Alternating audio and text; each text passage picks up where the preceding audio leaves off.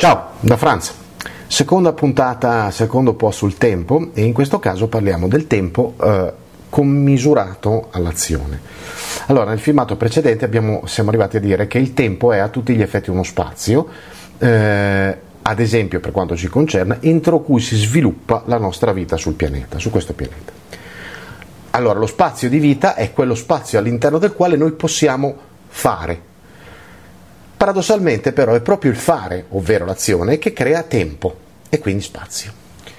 Ogni azione si sviluppa lungo un processo. Eh, questo sviluppo crea il tempo tra l'azione e il risultato di quell'azione.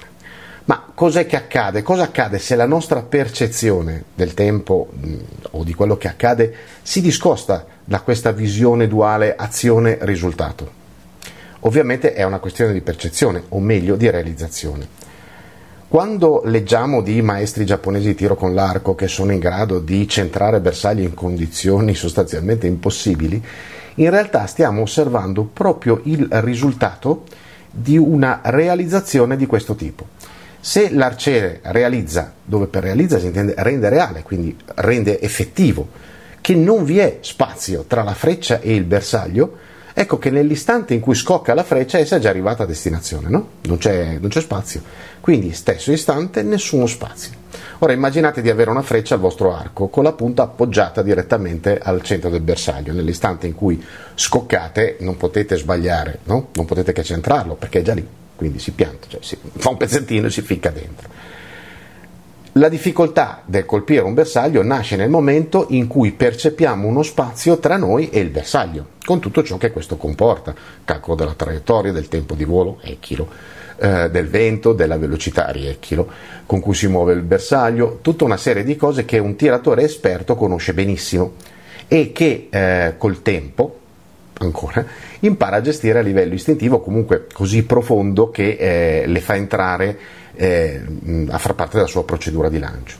Il maestro di chiudo, eh, cioè tiro con l'arco, o di yabusame, cioè tiro con l'arco a cavallo, risolve tutto alla radice. Il tempo non esiste e quindi non esiste lo spazio tra lui, la freccia e il bersaglio. Il maestro realizza questo e quindi lo rende reale, secondo quanto abbiamo detto sopra, effettivo. Quando scocca la freccia fa centro nella sua percezione la, l'azione non è, ne, non è, nemmeno esistita, non c'è stato neppure un istante tra lo scocco della freccia e il momento in cui ha centrato il bersaglio. Anzi, a ben vedere, guardate che non sto scherzando, non è neppure mai esistito un lancio, una freccia o un bersaglio.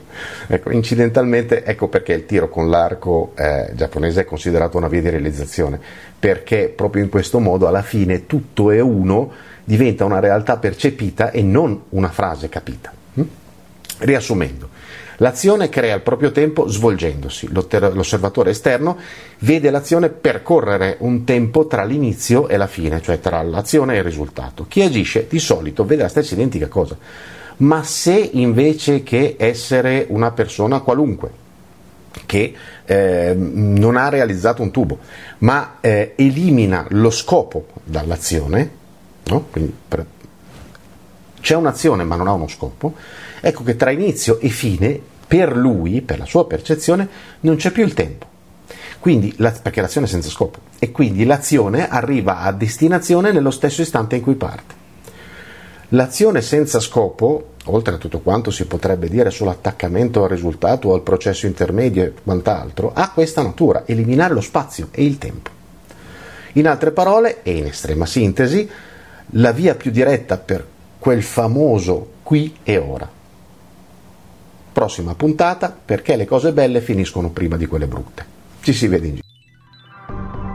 Benvenuti su Franz Blog, canale video e podcast. Trovate questo contenuto e tanti altri su franzblog.tv in versione scritta, video e audio.